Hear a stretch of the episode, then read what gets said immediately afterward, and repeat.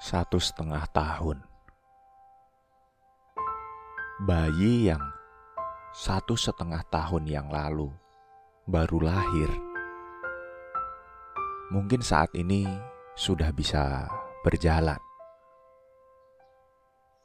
Bayi itu berkembang pelan-pelan, berprogres setiap saat, berkembang setiap harinya mulai dari berguling, kemudian merangkak, berdiri, hingga akhirnya bisa berjalan.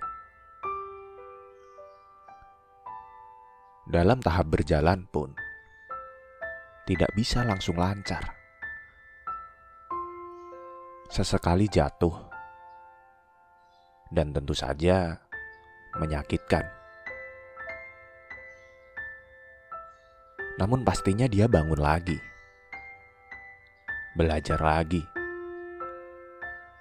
Menangis bukan masalah. Karena memang tidak ada yang melarang dirinya untuk menangis.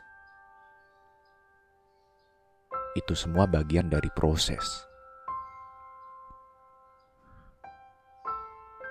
Pandemi pun begitu. Jika kita kembali menengok ke masa lalu.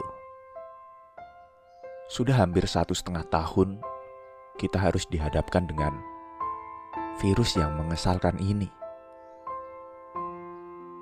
Semua orang kesal. Aku kesal. Kamu kesal. Dia kesal. Mereka kesal. Tapi kita manusia. Kita berproses.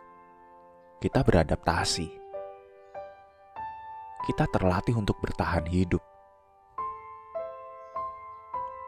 Kita tahu teorinya agar bisa menghindar dari virus menyebalkan ini. Kita mengerti konsekuensinya.